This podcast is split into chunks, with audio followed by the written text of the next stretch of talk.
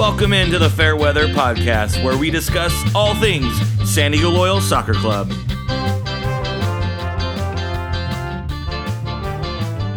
The Fairweather Podcast is brought to you by the Beautiful Game Network and sponsored by Roughneck Scarves. Hi. What up? How are you doing? I'm well. How are you? Good. I had a, a really good here. weekend. Good weekend. Yeah. yeah. Yeah. We um did some projects around the house. We put up a, a cover on our gazebo and realized that the gazebo was warped. And so instead of trying to like force it, we took out a hacksaw and hacked up part of our gazebo to make it fit. But it's up now and we're enjoying some shade. Uh, how are you doing? Good. You know, it's funny because uh, I was recapping my weekend to people, and I was like, "Wow, I watched a lot of soccer this weekend. it was awesome." Um, yeah, I had a really good weekend. Saw some family and friends. Got some pool time. Um, uh, saw another win. Right? And here's our favorite fan, Andy, on time. Thank you, right. Andy.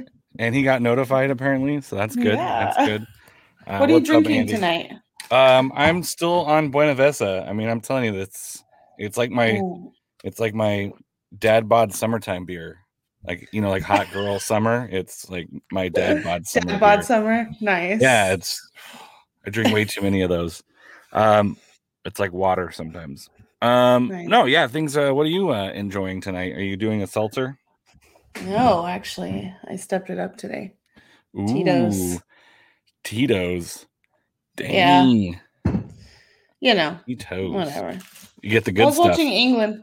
I was watching England earlier, and Mm. I felt like if I drank like more seltzer, I would fall asleep. Oh, So- for sure. Yeah, there's been between between Euros and Copa America and USL. Like I, I guess MLS is playing right now. I just haven't had the bandwidth to pay attention. Like getting Are caught they? up on USL matches. I think so. Or uh, according to the Twitter machines, um, at least Orlando's playing. San Jose maybe not playing. Uh, I think they're like down three 0 So at least some of the MLS teams are playing. Uh, but that's what Yeah. we got. Yeah, there is my wife asked me, "Are you watching soccer?" I was like, "Yeah." There's there's not 6 a.m., 9 a.m., noon, two, five. There's the NWSL to mix in there too. She's like, "What?" I was like, uh, "Just put on Top Chef on the TV. I'll have a game going on my computer. It'll be on mute. I'll enjoy it. Just we'll have we'll have a good old time."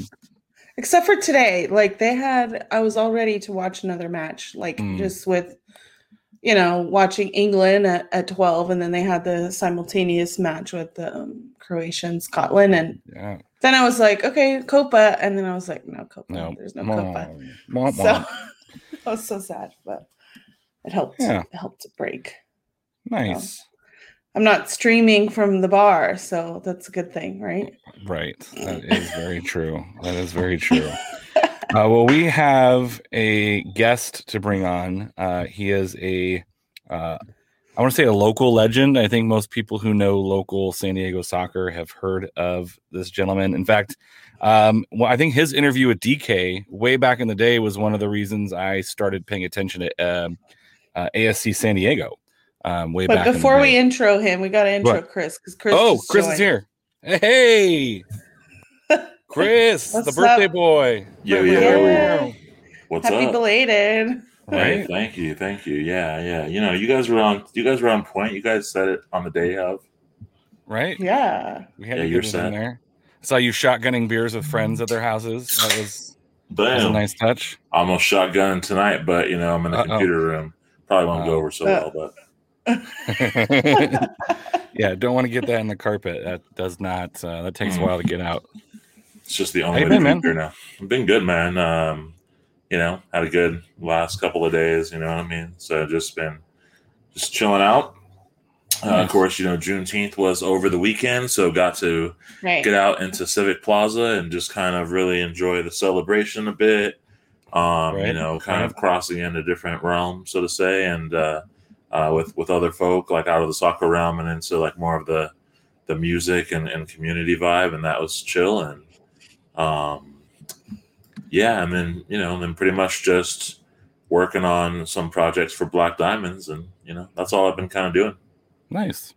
Yeah, we, we might dig into a little bit of the um, our takes about incorporating Juneteenth into loyal matches in the future. Um, but we'll save that for after we chat about the game. But as I was about to introduce a San Diego legend, like I said, he I think his interview with DK was one of the reasons I started watching ASC San Diego and really trying to support local soccer. Um, and so we want to welcome in uh, Amani Walker. Yes. Welcome, in. What's up, everybody? How are you doing? Oh, Thank you. Good. Yeah, how you guys doing? Good. Are you enjoying a Doing beverage? I know you just got home from work. Uh, so uh, now I feel like I'm left out. Like I don't know what to like. It, like I, I feel like I need to get up and go grab something from the fridge right now. Then go grab something. You Go grab ahead. some from the fridge. Uh, We'll soft shoe. I'll give a little Say background. while less. you're all up. right, yeah. Let me. I'll grab some real quick. Hold on. All right. Yes. Gotta get Live him and relaxed. direct. Uh, for those of you who don't know, uh, Amani Walker is a native San Diegan. Uh, he spent some time at Francis Parker High School, where he played uh, played the soccer slash football slash whatever you want to call it. Uh, we call it soccer because we're Americans, so we're going to lean into that for sure. Um, we're going to talk to him a little bit about his uh, youth club experience uh, in San Diego, uh, but he also has a really interesting background in some of the early um, uh, or the second iteration of NASL uh, with playing Minnesota Stars Tampa Bay Rowdies. And uh, and Mr. Andy King should be happy because he also uh, made some appearances for the Orange County Blues, the great histo- uh, uh, historical OC Blues. Um, and so we're really excited to uh, be able to talk to him and get kind of get his perspective on uh, soccer culture in San Diego, in Southern California, and the growth of those uh, Oh, yeah, leagues. And yeah, peer uh, is real. there you go. Yeah. Um, what did what did you go and grab? you know, I'm a Nice. Very nice. am a company man. Nice. Uh, Okay, but then I just realized. So we've moved um, apartments, and now I realize I don't know. I don't have a bottle opener. Mm, Uh, so this is Uh-oh. gonna be. It's gonna be fun. Ooh. the end live. of the table. Into the table. If you have a lighter, you can do all of those. oh, If If you're a buddy of mine in college, you opened with your teeth. Choirs. I mean, Yeah. Yeah. Got. That. I'm drinking to Cheers. that. I'm drinking Right? to that. Cheers to that. Cheers, cheers, cheers. There's the hustle right there. All right. Only a little spilled on the computer. It's okay. It's all right. Uh, it's a work Uh, computer.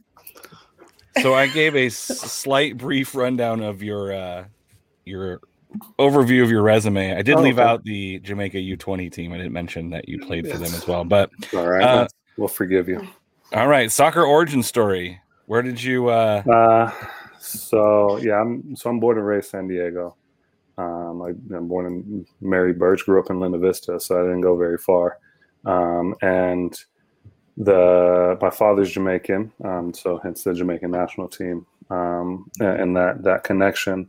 Um, and he, I mean, my first soccer game when I was three, three and a half years old, playing AYSO, um, and just really never stopped. Um, play for a couple like local teams and everything. End up really playing for Surf Soccer Club, and that was kind of my my main stop from 12 to to when I went to college at 17, um, and ended up going to UC Irvine. Um, you know, was successful at Surf, successful at Irvine. It was really great four years, um, and I got to do a lot of a lot of really cool things and. Um, yeah, I think my experience there really, really did help me out. You know, I was young. I literally was faxing my NCAA papers back to my house um, because I had no other uh, way to sign. You know, I wasn't an adult yet, and it was wild. I didn't turn 18 until after the first season ended. Um, and so, just having that experience and being able to play for for four years before my 21st birthday, I think really helped me.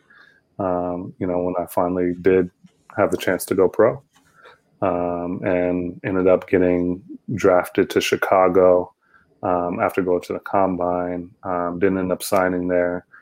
And I thought I was like, man, I'm, I'm glad I didn't sign there. It was way too cold. And then I signed in Minnesota. Um, and so that was, that wasn't really uh, the plan.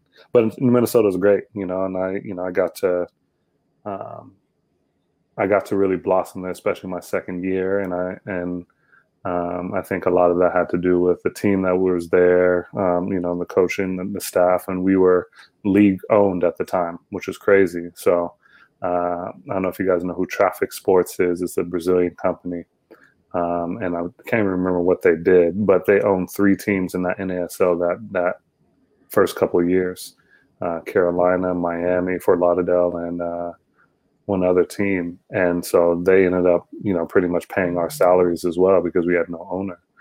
Um, and that first year, my rookie year, we ended up winning the NASL, um, and then went on to the second year and made it to like the third or fourth round, and then the, the U.S. Open, beating Real Salt Lake at their place. You know, we were just really great.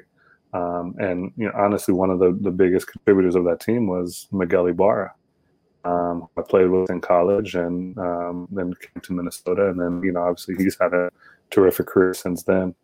Um, I finished in Minnesota two years, and then I talked to the coach that in Tampa. They really wanted me, and so I said, um, Minnesota. I mean, Tampa's a little warmer um, than Minnesota, slightly, um, about the same humidity, honestly, during the summer. And so I I went down there, and I was. I mean, I really love Tampa. Rick um, Ricky Hill is probably my most favorite coach I've ever had in my life. Um, just on and off the field, his mind. He's I mean, just a brilliant mind. You, you know, played for England, and you know he was one one of those who were breaking the color barrier in England um, when he was playing there. We had both had Jamaican heritage, um, and you know I, I, really learned a whole lot him from him. Um, but my first year, I tore my ACL, um, and so and then I had to sit out of pretty much a full calendar year, August to August, before I got to play again. And um, you know, I, at the end of my second year, they were fully well. You know, they were going to sign me um, for for a third year, just you know because I'd, I'd done pretty well and uh, four days later, Ricky gets fired, and then you know that's the end of Tampa. um, so then I made my way over to Orange County um, and got to play, you know, in the same stadium I played in in college.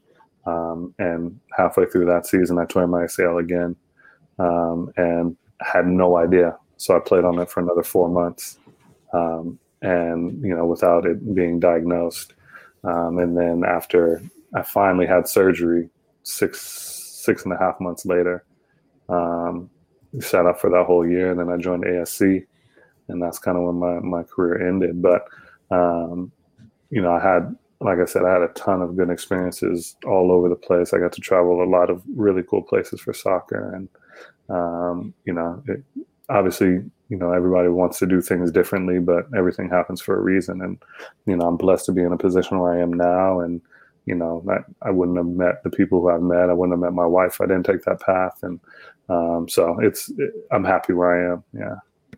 And now you've come, you, your career was kind of full circle. You started in San Diego, yeah, Orange County, uh, Minnesota, Tampa Bay, Orange yeah. County, San Diego. San Diego. Yeah. You know, and, and now you're, and now you're coaching. So you're yeah. guiding some of these future uh, soccer players at your alma mater. What's that yeah. like to kind of return home, if you will? Yeah, it's it was it happened. I think um, after my second year in Minnesota, I'd come back and the actually he was the athletic trainer at the time and one of the PE teachers, He, but he was one of the assistant soccer coaches, and he was like, "Hey, just come coach the middle school. Just you know, come hang out, come come be with us." And sure, whatever, you know. So I coached the middle school and our freshman team um, that year, and that was an experience.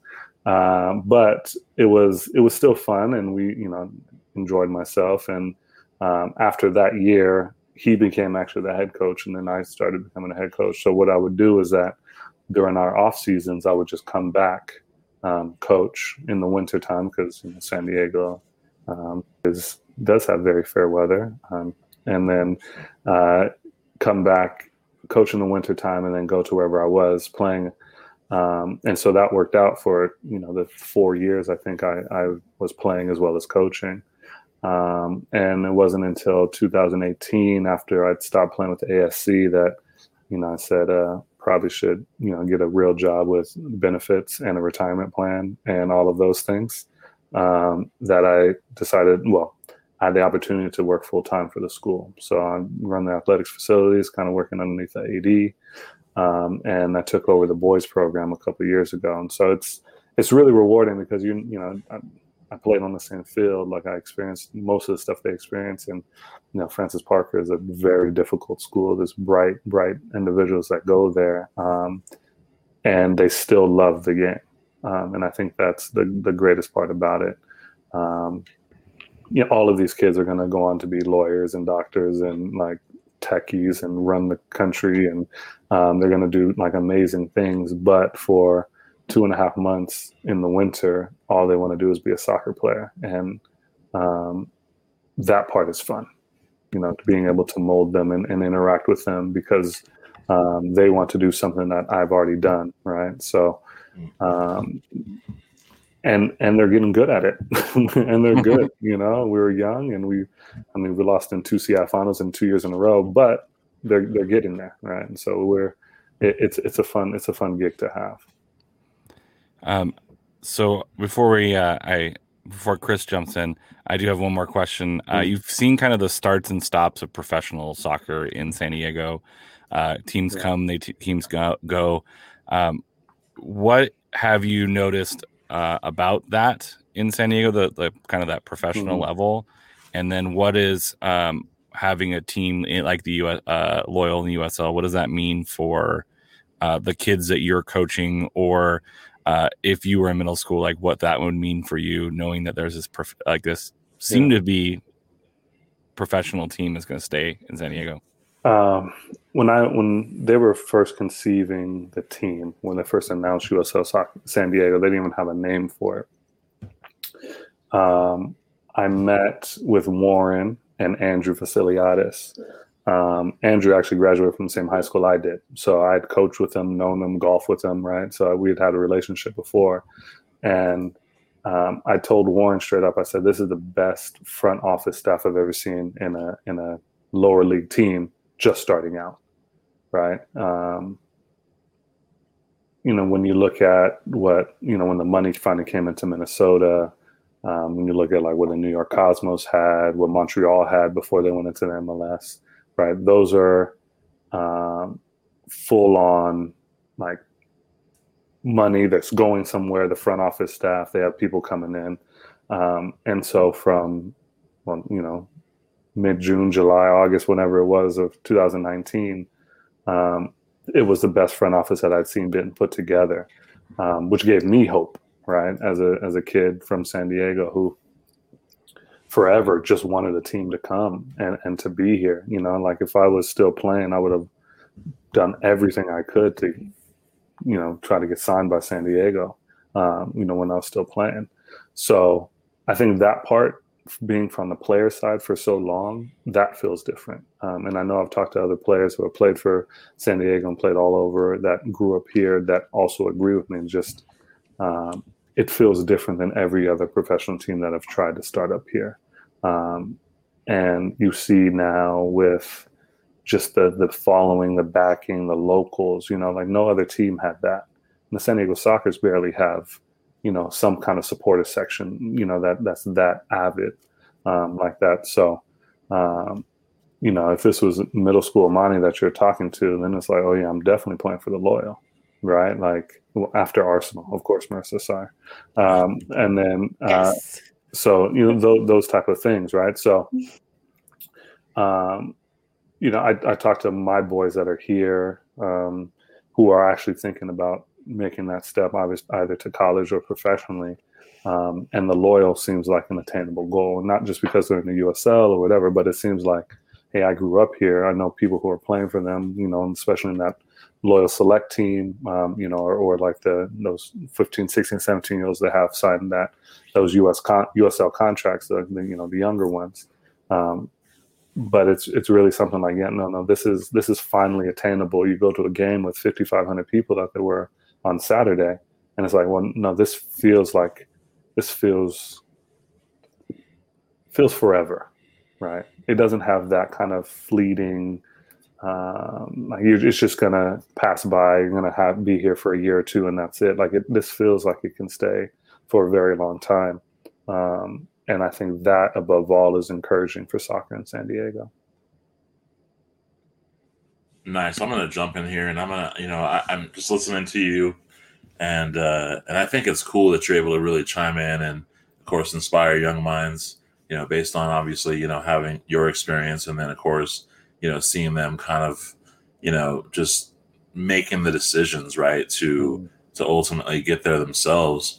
Uh, I guess the thing I would be wondering about is like, you know, you were saying that like some of these, you know, some of these young men obviously will you know be soccer players for a few months and then obviously work towards you know the other the other um, aspirations of life. Um, yeah. like being someone who went pro like i mean is that sometimes hard to kind of see that like that you don't maybe always come across uh, young young players that like really want to do the full thing? They kind of just like want to play a little bit and then kind of ultimately just veer off into something else? Like yeah, yeah. So we work. Obviously, I work in athletics, right? So a big thing of what we do is our college sports night. Um, you know, for all of our kids at the school, and I mean, we only have 530 kids in our high school, right? So it's very, very small. Um, you know, but I think 80% of the school population plays some type of sport. Like it, you know, we just that's we have what we have, right? No matter what level it is. Um, my AD puts up a, a, graphic every year for the for the college sports night about how many kids play in college in each sport. And i want to say the the highest percentage is crew or you know golf women's golf or something you know what i mean? Like the yeah. number of high school like that playing in that level and it's like 12% you know? It's like it's not even really that high. Um, but when you talk about a division one athlete for soccer it's something like 2% um, you know, maybe up to 4% if you're lucky. And that's 2% of the US population. Right. That is a high school student that plays in high school and makes its way into to college. So at a D1 level, I think the 4% or the maybe 6% is at any level, NAIA all the way up. So when I see, you know, some of those kids who aren't taking it that seriously, I like, well, you're fulfilling your own statistic right? So if you, I mean, you have to have the athletic ability and the technical, you know, you have to have a certain level of um, natural gifts to be able to play at, at that level. Um, but most of these kids know that they're not going to be playing in college. They're not going to be playing professionally, um, especially at where I am. If we're talking about the top clubs in San Diego, or if we're talking about a you know a D1 program, open division high school program where a lot of those kids have aspirations to go other way, yeah, sure, fine. But where we are, we understand that you know the the best that we're going to get is maybe one or two kids go D1, um, and maybe a couple of kids go D3, NIA, go to like a Claremont McKenna, go to um, you know an MIT, go to an Ivy League school um, because they just are smart enough to do it, um, or something, um, and play there. You know, like I have one kid who you know has an offer from Occidental right now, and I think that's a great place for him to be.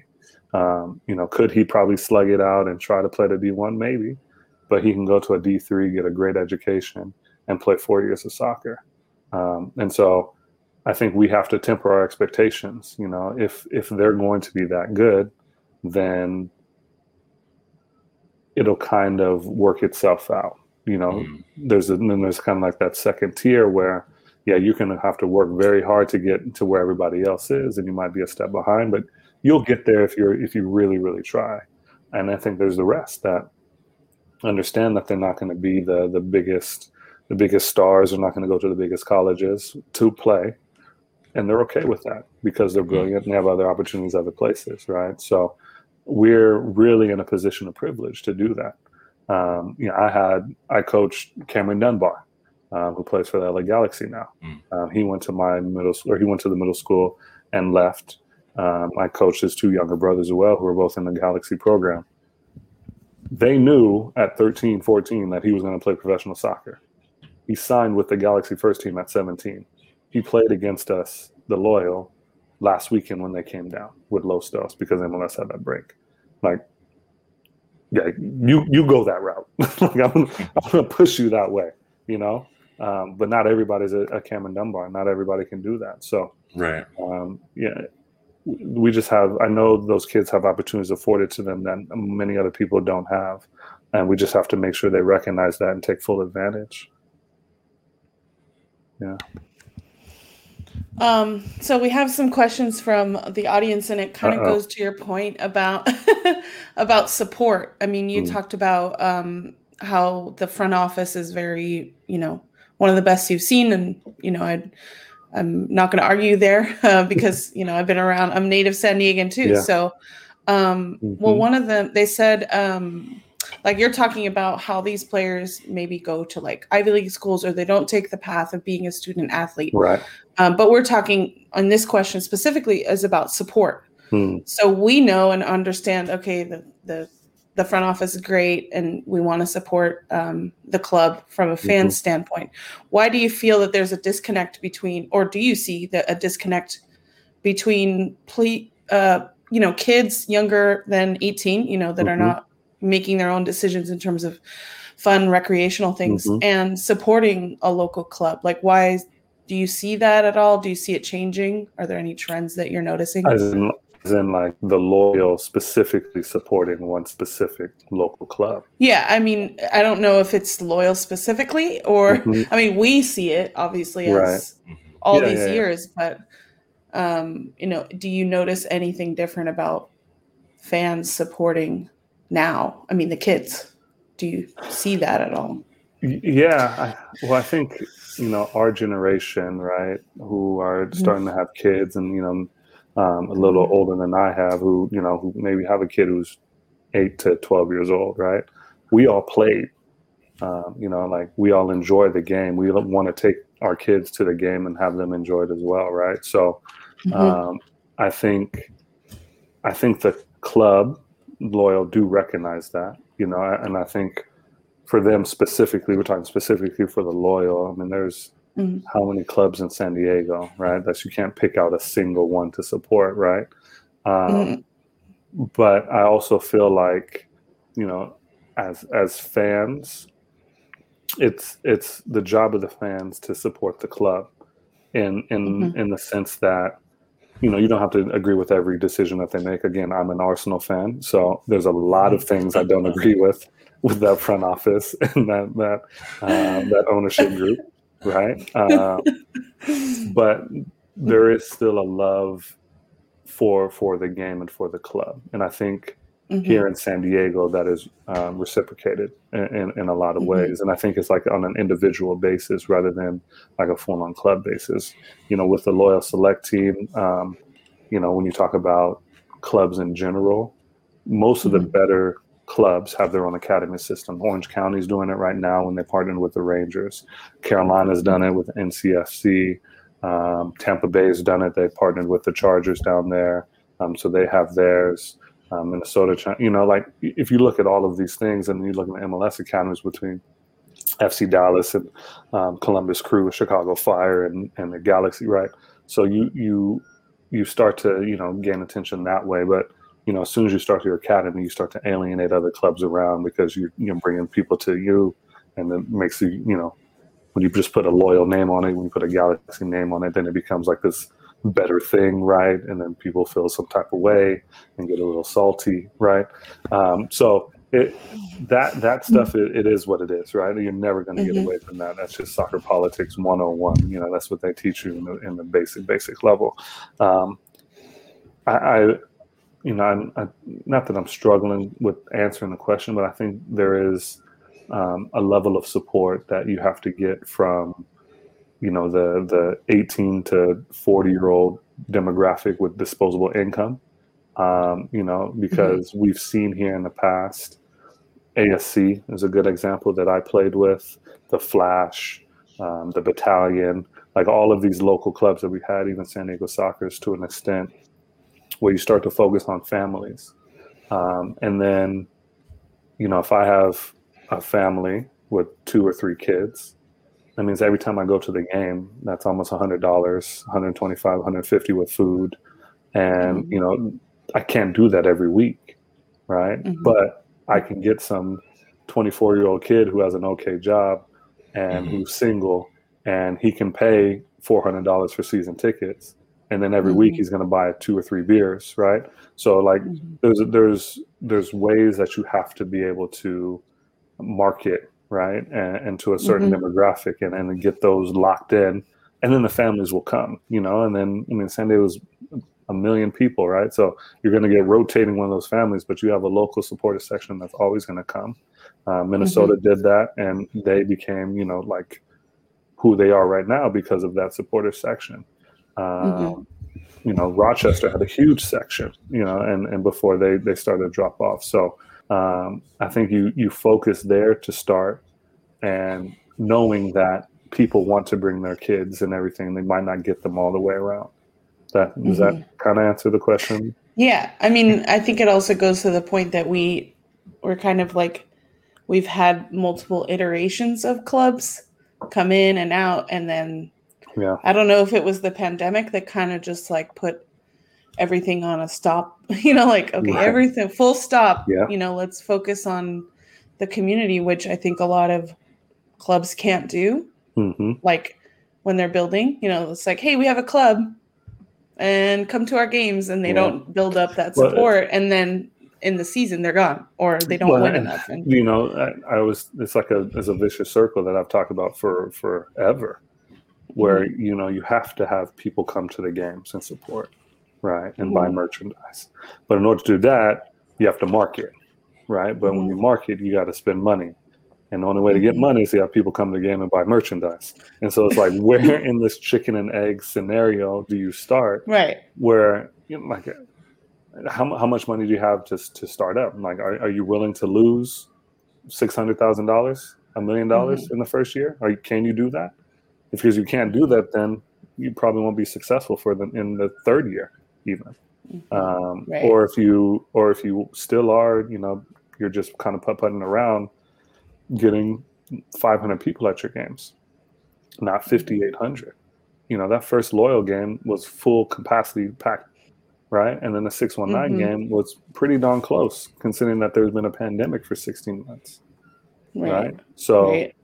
um, yeah, it's just it's just hard. But I think money is a big thing, um, and then once you do things the right way, when people go to a game and experience, have a good experience, whether the team wins or loses, um, that makes you think, oh no, you know what, that was kind of pretty fun. You know, that was fun. Then you allow them Mhm. to watch games at home on Fox, or you allow them to, you know, like the ESPN contract with the USL is massive, right? Mhm. Um, then you have little pocket supporters group where you can go to a bar and you can continue to to be there. Um, Mhm. and this is the second time I'm going to use uh, this, but San Diego really is a fair weather town, right? So like, if you're not winning, we have so much other stuff we can do, like so Mhm. much other stuff we can do, and so you have to have a good product on the field, or else people will stop coming. Um, Mhm. Having Landon Donovan doesn't hurt. Uh, that probably that probably doesn't hurt, but it's been you know it's it's been Sure. fun to watch them, you know, just create themselves and create their own identity through play, through what they you know trying to do, filling the void of the Chargers, you know, with a brand new thing that's not just another, you know, NFL team or you know it just feels different, right? And so Right. yeah, I'm I'm excited for the future for this team. I really really am. So I have a couple of kind of fun questions for you. Okay. Um, who do you root for if uh, U.S. plays Jamaica? Jamaica. I mean, I- no, yeah, I've been I've been rooting for Jamaica my whole life, so I there, you go. That was Yeah, a that was a fan question. Another one. Uh, we love to talk about food on this podcast. Oh, I, okay. You're talking to the right people. right Fairweather Food Podcast. Um, so you aren't at the you aren't at the stadium because I know that you go to a lot of the games and you're there in person. Yeah, uh, yeah. You're watching on TV. What's your go-to Ooh. like snack spread? This is I'm borrowing a Chris question. He loves this one. What's your favorite like snack spread? Like how do you set up? For gonna for watch a a game, game. for watching Yeah. a game. Like if it's like a big game, like Arsenal decides they want to like spend money and make it to the Champions League, and they're going to be in the Champions League final. Like, what is your really, spread really, Alan. in that? You're welcome. In that in that situation, what's your spread? I don't Like? I don't know if I can even dream that big. Like for that, in that scenario, we have to like come down, like Arsenal buying people. All right, you're in the you're in the Yeah. FA Cup final. You're in Yes, the you're in the there you. Carabao Cup final. yeah. No, we, we win the FA Cup. Um, yeah. Ooh, uh, I am I am a big so I, I love a good chips and salsa, chips and guacamole, right? So I'm big on that. I'm San Diego. I'm a big wing guy. Do you like round chips or triangle chips? Ooh, uh, so I'm Oh. I'm a fan of thin and crispy triangle chip chips. Okay. okay. Um, I, I love uh, actually as a local guy, uh, salsa chilena. Uh, that that stuff is delicious. Um, Yes. And then make your own make your own uh, guacamole. Obviously, uh, I am a big wing guy, and I love hot spicy food. So, Drums or uh, flats? uh, ooh, I I don't really care, but I'll take flats. Okay. But my wife usually steals all the flats, so I'm usually left with the drums. Um, we so ask all the hard hitting questions here. yeah, I mean that's that's a ser- that's an honest like you're really getting to know me. I appreciate this. I mean, I gotta know because you know if I'm sitting there with you and you got wings and you're like, you're like, hey brother, dig in, and I'm like, mm, he likes flats. I'm gonna eat all the drums real quick. so you're feels, you're a considerate Yeah. like wing share. You don't find those very often. I like you, not only because we have the same last name. yeah, right. Um, That's it. uh, so yeah, you're not Jamaican, right? We're not kinfolk. I mean, you know, I need to do one of those uh, things, man. I mean, I know Walker is also Scottish too, so you might Yeah, be like linked through something like that. Yeah, my my dad did find out that he was part like English or Irish or something like that. So that's probably makes sense. Yeah, Grew up on the island, you know, the whole time, and then with the last name Walker. Anyways, yes, Right. uh, big wing guy, uh, buffalo garlic parmesan, Mm. uh, Mm. lemon peppers kind of at the end. Uh, I like uh, all the hot ones sauces. You ever seen that YouTube show? yeah. Hot ones. Yeah. So I'll uh, I'll I'll take it all the way to the end, like Ooh. ghost pepper, um, Carolina Reaper, all of that stuff. Yeah, I'll go that far. Good lord. Don't even eat the chicken at that point, right? Just eat the sauce Just eat the sauce, because you're not tasting anything else. But I won't do that all the time. But a good, Yeah. like a good buffalo sauce with some Worcestershire and garlic, delicious. Hey, but since we're talking about food, you know, and I know, I mean, I'm out in New Mexico, and of course, you know, like through United, I've seen obviously Kevon Frater, Romeo Mhm. Parkes, and of Mm. course now Brian Brown. And from my understanding, like y'all are like big cookers. I mean, you know, I've seen like some ingredients in like Kevon's bowl for sure. Yeah. You know, so so tell me, tell us, I guess, a little bit about like the go-to when you're making a chicken dish. I mean, like what, what are some of those spices you guys are throwing up in there? Uh, should like so traditional Jamaican spices: allspice, ginger, some clove, um, obviously Scotch bonnet pepper to make it hot. Um, and it just depends on what you're making. You know, like a brown stew, it's like sweet peppers. Um, you know, like kind of a brown in sauce. Curry chicken, obviously it's curry, so turmeric and all that. Um, and then jerk seasoning. You know, you Okay. have all of that. Um, you know, with brown sugar. So it's uh, yeah, it's you know a lot of lot of pimento, um, a lot of pepper. It's some good stuff. Yeah. Now now I'm like wanting some some jerk. Yeah. I mean that it does sound good. And like you were earlier, you were speaking about supporters and just how how it is. Like, um, that kind of made me think about uh like music, right? So like, so different like Jamaican music. Like, so like back in like the homeland. I mean, what what are some of the music that you would hear like at a at a football match there? Like, you know, Ooh, um, that's funny because I never I never went to a game down Okay. there. Um, but everything is you know I've been to concerts and stuff, but all of the you know it's like a it's like a generational gap. You know, like here in here in the states, you have you know like you know our parents were listening to O'Jays and the Whispers and you know Right. Michael Jackson to a certain point, and then all the rest of us are listening to like Kendrick Lamar and Jay Z and Drake, right? So right? the same type of thing. You know, you're listening to, you know, Beres Hammond or you listen to like Gregory Isaacs or like the old kind of crooners. And then now the kids today are listening to like Popcaan or like Chronixx or like Pro, you know, those kind of guys. Yeah. So, um, you know, it just kind of depends on where you are, who you are, and what the demographic is. Okay, Um, okay. But regardless, you know, Jamaica for being a, a island of three million people has made some incredible music that transcends borders, like almost like no other music. Maybe hip hop is the Mhm. closest thing, a little bit of rock and roll, but like, you know, if you we're just having a conversation the other day, Bob Marley is probably the most well known artist outside of Michael Jackson um, in the entire world. and you know that came from that tiny little island. Right. Um, and you know, just good vibes, good music makes you makes you feel good. Yeah, I mean, I, I I ask you that because you know, as we're again as we're talking about supporters groups. I mean, like I said out here, like I created a supporters group that you know so, um, that celebrates promotes Black culture, if you will. Mm, And so, you know, my thoughts are how can I implement, you know, black culture into like supporters culture, right? Because I mean, all the songs that are being sung are songs that are sung like in Europe, you know, Right. or they're old songs that we've like taken and changed some words to, right. and every club does it. But I'm like, you know, the other night I was sitting there thinking, man, like, how could I implement like some dramatics yeah. you know what I mean? Yeah. Like what you see is what you get. How could you know what I'm saying? Like how how can you implement things that are like of a culture that are brand new um, as you're trying to diversify the Yeah. crowds? So that's why I I, was interested. Like Oh, I love that. Now, you know I got to think So- about that. yeah, yeah. So I got to think about that. Yeah, but I mean, you guys were talking about Juneteenth earlier too, and so um, like one of the things I did here was start a Black Golf Association in San Diego, and so we just had our Juneteenth charity golf tournament um, this past this past week, um, and it was just another way for you know like culture to transcend through sports and the whole thing. Um, but one of the one of the people kind of was like, you know, we gotta find like a soundtrack. We gotta find that. You know, somebody was talking about that, and like I was like, mhm. It's golf. Like, what do you mean? Like, you golf clap and you drive the cart. You drink a lot of beer. You know what I mean? Like, that's right, that's right, all you do. Like, what else you? Um, He's, But, he's like- running up on the pitch. yeah, Right? Like, exactly. Yeah, super whispering. Yeah.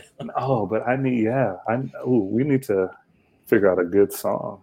I'm saying because I mean, like Oh. I always think about like if I can come across some African drums or like some like Yeah, Congo and like the- implement world music into the U.S. side.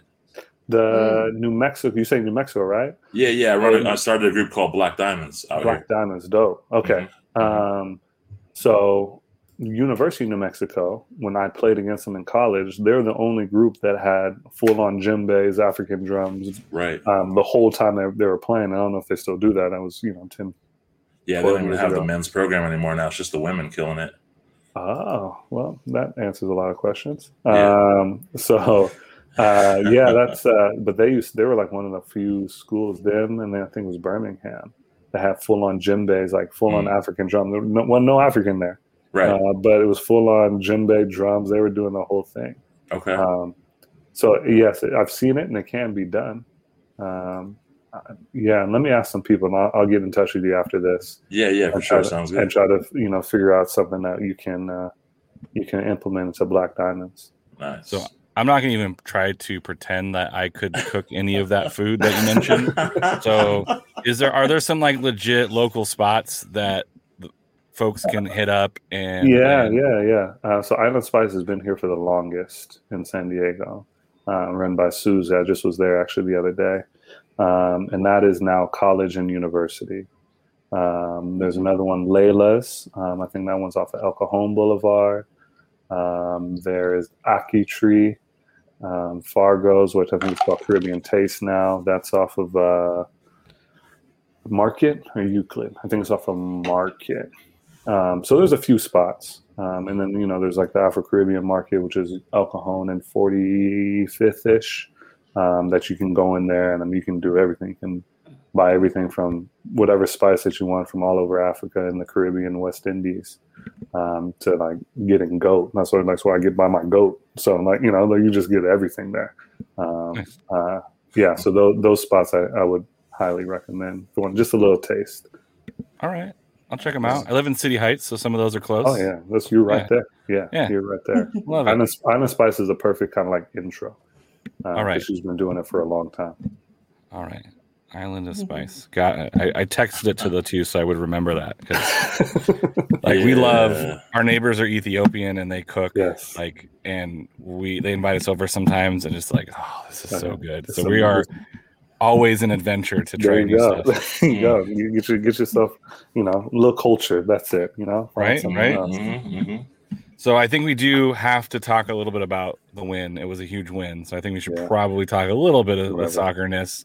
Um, first half, second half, kind of tail of the two halves. Um, Loyal Phoenix kind of going back and forth, but I think Loyal kind of dominated the first half. Uh, the second half, anytime Phoenix can sub out like a leading the league's leading scorer, Santi Moar, and bring in guys like Arturo Rodriguez, Prince Saydee, David Egbo. It's kind of an embarrassment of riches. I think their bench could start at most USL teams. Um, so, uh, I, I mean, a huge win, a gutsy win. I think their coach called us unprofessional for falling over at the end of the match. Uh, but um, I don't know about him. I've watched enough soccer matches to know that's just how the game's played. There's that gamesmanship a little bit toward the end, and uh, take a little bit longer to get up. You take a little bit longer to walk to the ball. Um, I, I, I also think it's just him being a little bit bitter losing. They don't lose very often, so I'm not sure they know how to do that very well. Um, but um, yeah, but the referee. Um, I had a chance to talk to some Phoenix supporters after the match. I actually shared a beer with one, uh, a couple of them yesterday. Uh, they were really, really complimentary to the team, uh, to the stadium, to the the staff that was there. Um, so I know they had a really good time, and I think uh, Monty, you were talking about just that feeling great walking away, even if you lose. Uh, we know that they're going to come back. Um, mm-hmm. Marissa, what were you, I know you were there live. You were kind of walking around. I was drumming, so I missed some of the things. Um, what what did you pick up on? I mean, you kind of summarized everything for me. Um, what you know, the highlight, obviously, Jack Blake. Um, he, uh, we came up with a chant. I don't know if you guys are following my tweets, but like, it was awesome because he but did both goals, one for the left, one for the right um, I just felt I don't know what it what it is. I can't really I can't put it into tactical terms because you guys know me. I think I say this every episode, but it just seemed very fluid. At least the first half. Um, it didn't seem like they were disjointed. Like they, I felt like they had very much control of the match. Um, I wouldn't say. I mean, I guess the only thing I don't know. I mean, I can't really pinpoint anything. I it's not like I was drinking. I was just very like into the I was into the into just the vibe of the people there. Like Monty was saying, like there's 5500 people there. Like it's just different when you're there, you're not listening to like any over um any like commentators or anything. So like I didn't get a chance to rewatch the match, but mm-hmm. um it just didn't seem like they were um, disjointed like they had been in in matches like even last year when we were there watching during when there was no fans and so i don't know if that's a combination of now being you know playing more frequently with each other and just getting more comfortable more confident obviously scoring more goals which we love um, or it's just um, the fans and the atmosphere that's really just revving up the uh, the intensity level and the commitment to finish um, their their passes. I mean, the possession. I thought, um, you know, usually they have more than that. That what was it? Fifty four percent. You said, Alan. Uh, yeah, they ended at fifty four percent. Yeah, like I, they usually have higher than that, but I don't know. That's my takeaway. the 1st half was uh, first half was sixty two percent possession for San Diego. Yeah, right. right. Second half was forty one. Uh, Chris, what did you oh. notice being at home? I mean, just good togetherness, really. You know what I mean? Like, just yeah, they just like it's just to kind of caveat with Marissa is just just good togetherness. I mean, you know, they definitely fixed some issues that they had in, in earlier mes- matches. I mean, going up one goal at half. I mean, you know, I did definitely have that sort of feeling we all have, you know, around Phoenix, which is like one goal is not enough. You know, like, and don't don't celebrate too early because they'll find a way. I mean, and then going up two, being at, at, you know at the two, I'm like, I'm like, you just need to hope that you don't have like an Asante in the box somehow getting that that clever, clever like he gets that clever foul somehow, you know, and sometimes it's the it's the the low shot that he takes and he gets the handball and you know, I mean, guy's professional and and he knows how to how to trigger it. So, I mean, I was glad to see them just pull out. I mean, the two goals is good, but now they're just really going to have to work on the clean sheets because, um, you know, obviously we know the most dangerous score is like a two-one uh, lead, and uh, you know th- those next five minutes after usually is just like the most critical time. You know, so Mhm. Um, you know, I'm, I'm sure Amani's got something to, to say on top of that. So, is that is that my cue? Uh, Yes. yeah. So I mean, I think what we've really noticed over the last end of last season, but really over the last about four, five ish games, is the loyal created their identity and like their style of play, and they're really unapologetic in the way they play. Um, they make people adapt to them rather than the other way around, and I really appreciate that, especially you know whether they're playing, especially when you're playing at home. Like you- you're you're at your own place. You're going to play how you want to play. That's how it should always be. Um, and this kind of like converted. I don't even know how to describe it. Four four two to like a three five three four three. You know what what they play, especially Jack Metcalf being able to go up so high Mhm. they had Elijah kind of going up pretty high as well. Um, Miguel Ibarra um, and how he how he plays kind of that wing backish role. Um, Jack Blake being able to pull inside, especially when Jack Metcalf gets forward. You have Corey kind of uh, Her- Hertzog and kind of like this weird 10 9 slash double forward role like withdrawn forward role and miguel berry is supposed to be your catalyst and you know obviously charlie in the middle and like troy i mean uh Troy Muse, Trey, Troy, Trey, Trey. right there. Trey. Trey. Trey Muse has been kind of a rock in the goal, right? You know, he's had 2 Mhm. really, really good games in a row at home, and so um, I think them being able to really um, create their identity, implement their ideas, and then have it now following through with the goals um, is, is a major step in the right direction to the to the full identity of what this team is going to be in in the future. Um, you know, you talk about possession and how it felt free flowing and everything. And um, once once Phoenix went down two, and then they got that goal back, then it started to become a little little tense, a little sketchy, only because Phoenix had been in that situation before. What three weeks ago, two weeks ago, um, when they had 12 minutes of stoppage time, wherever crazy thing it was at the end of that game, right? yeah. So, um, you know, scoring with over the time limit, you know, all of that kind of stuff. And so, Yeah. you know, those memories start to creep back in your mind as a player. Like, hey, am I reliving this? Is this deja vu, you know, in a different way? And Mhm. am I we Mhm. going to fall into the same trap? Uh, Phoenix gets a little bit more energized. And uh, I think, Alan, you said they had like eight or nine plays in the box at one point, right? For Phoenix. Like, uh, Yeah. you, you got to go for, you know, you, like, what all you can do is just kick the ball away, right? And but I think, you know, when you get into those moments, you kind of have to lose yourself a little bit to see it over the line. And learning from the last Phoenix game, I think they finally, you know, did that. And then, you know, obviously it doesn't help to have somebody score two bangers um, throughout the game, and then you know, like then, then uh, Troy gets uh, Trey gets you out. You know, Yeah.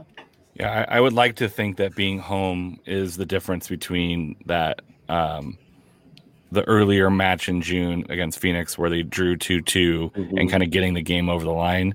Um, this I also like the fact that I think Phoenix tried to shut down Miguel Berry, and that allowed some of the other teammates to be more successful, which was great to see that they people were able to step up into that. Because if not, then that's the game plan. You shut down Berry, you shut down Loyal. right? Um, and then I want to give a big shout out to Josh Yaro. I thought he started real shaky when he came in, Mhm. brand new, thrown into the system. But he was like him and Elijah locked down that left side. Like I don't know if I have seen so many diving headers to clear the ball out of the box because they were they were trying high crosses, wasn't working. They were trying those low crosses, and Yaro was just like not having any of it. Like I'm like the Mighty Ducks three, like cleaning up the trash. Like that's what I thought he was doing. Just like every ball that came in, he was like, "That's my ball. I'm clearing it out. You're not getting a chance." And I think that's a huge, um, a huge moment. If any of those low crosses come through, Dadashov is there to clean it up. I thought Dadashov had a terrible game, uh, and you can tell by the Twitter meltdown from the Phoenix fans calling for him to be benched. Um, is there room for uh, Stoneman from the question? Um, yeah, I mean, I, I think that there's going to be rotation. There's going to be times where you have back to back matches and you don't want to have, you know, the same guys going every match. Especially, you know, you're traveling to Vegas this Friday and playing in 8,000 Mhm. degree weather. Mhm. Guys are going to be beat up. uh, be drained. They're traveling. Uh, so having Stony coming back is going to be great. He, he's already proven himself. Uh, but I know we were a little bit hard on Josh Yaro at the beginning because it looked like he was. I'm like, is he? Is he not?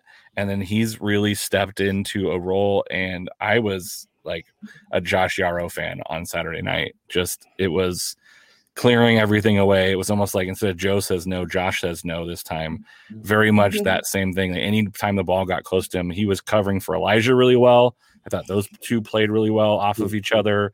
Uh, if Elijah got caught out, Yaro was slipping over and clearing the ball out. Just Uh, and then Elijah- proper defending. That's all it Yeah. was.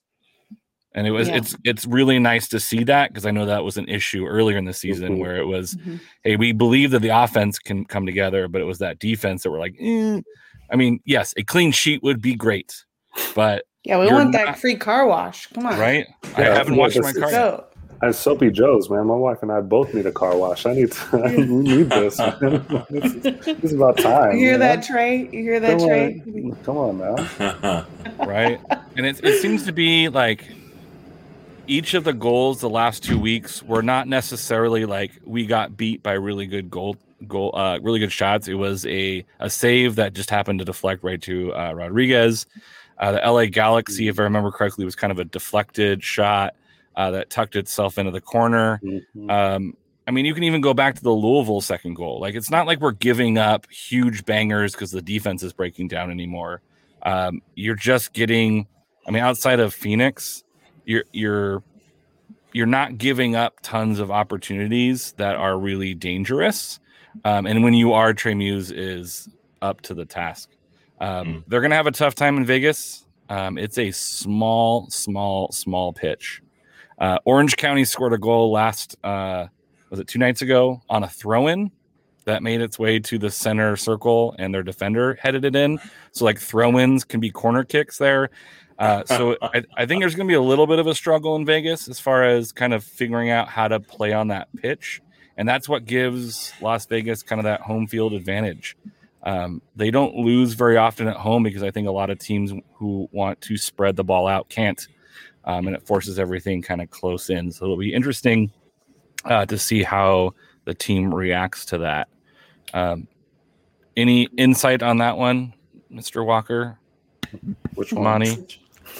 Playing on playing on weird shaped pitches. Uh, I mean, look, uh, you know, yeah. no helicopters dropping Uh, money. That's all.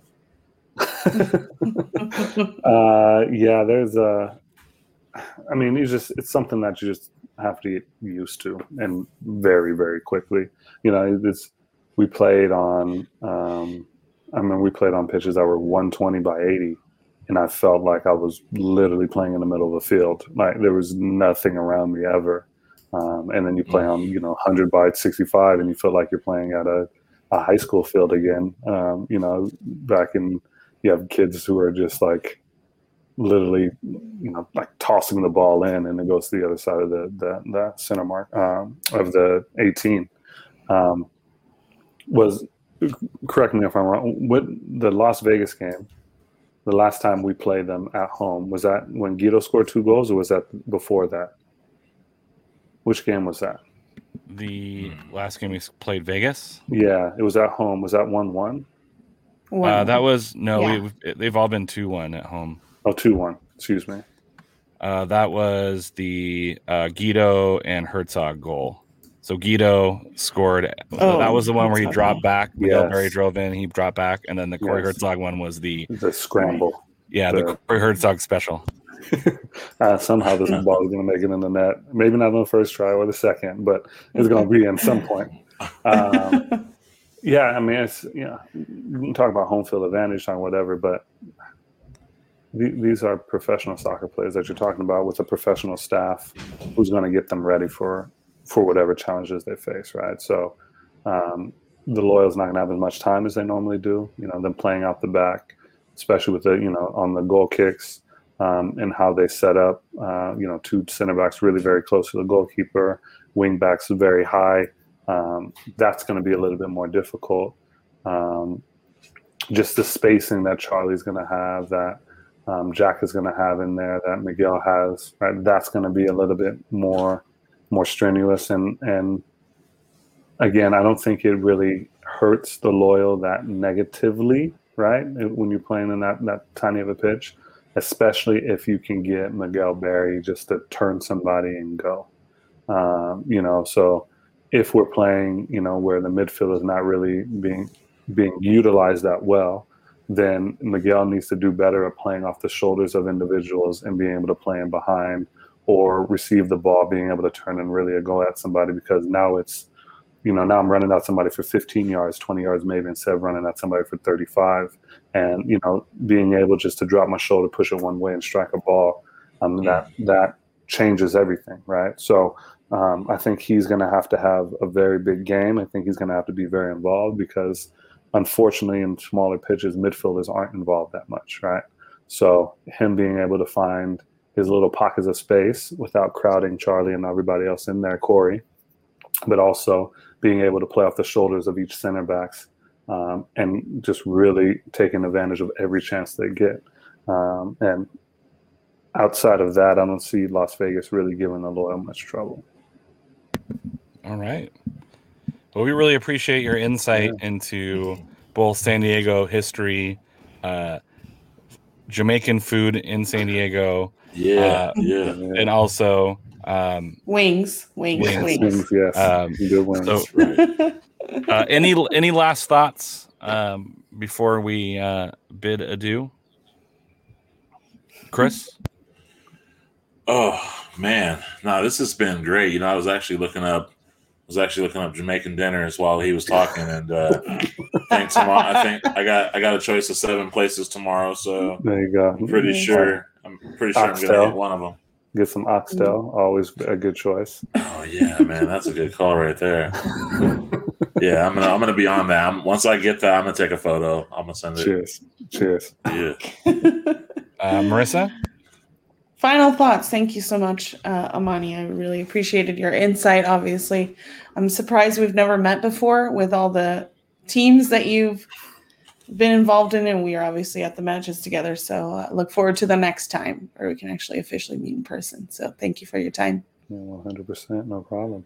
Yeah, I appreciate Alan? you guys. It's uh, yeah, it's been fun. Yeah, I'll, I'll come on here and maybe we talk more about the loyal next time instead of me. That's all right. I think it's important for people to, to know who you are. If they don't, uh, yeah. they should. Um, so yes. I, I, think it's important to not only talk about the team, but you know, get to know the people the the people who have put in the work to create the soccer culture that is San Diego. Um, yeah. That allowed a team like Loyal to exist. Like Loyal doesn't exist in a vacuum. And I think Jerry put out an article kind of talking and highlighting that there's been quite a bit of history in San Diego that a lot of us just aren't really aware of. Uh, so it's always mm-hmm. important to kind of know where you came from in order to kind of celebrate where you are. Yeah. Um, mm-hmm. uh, so let's, uh, Amari, um, where, where can we find you on the internets? Uh, right there, my social, Monument16. I think that's both Twitter and Instagram. Um, and then uh, I don't post much, so don't mm-hmm. expect to find me. But mm-hmm. I will, I will respond if somebody if somebody wants to reach out and um, talk shop about anything. I'm, I'm a try to be uh, well. I would say a Renaissance man. That's a lie. I'm a I'm a jack of all trades, master of none. So just engage me in something. I'll, I'll try and figure out something to talk about. Nice. Marissa, where can we find you? You can find me at hashtag Marissa on Instagram and Twitter. Where can we find you, Alan? Find me at A Underwood 40 on the Twitter machines. And Chris? Yeah, you can find me at by Chris Walker on Twitter and Instagram. So thank you for uh, listening. I do. I forgot to mention this at the very beginning, but this is officially our 50th episode, our official yeah. 50th episode. I think there's like 51. There's like this, like there's like a missing episode somewhere, and I guess we'll yeah, revisit yeah. that later. But officially 50. Uh, so nice. uh, thank you, Amani, for coming on. Uh, we'll definitely see you out there. I think the next home match is Tuesday nighter against Oakland. Uh, oh, yeah. So if you're there, we'll see you. Um, thank you guys, uh, those of you who uh, commented along, uh, Carson, Andy. Um, good to see you guys, and we will uh, see you guys soon. Bye.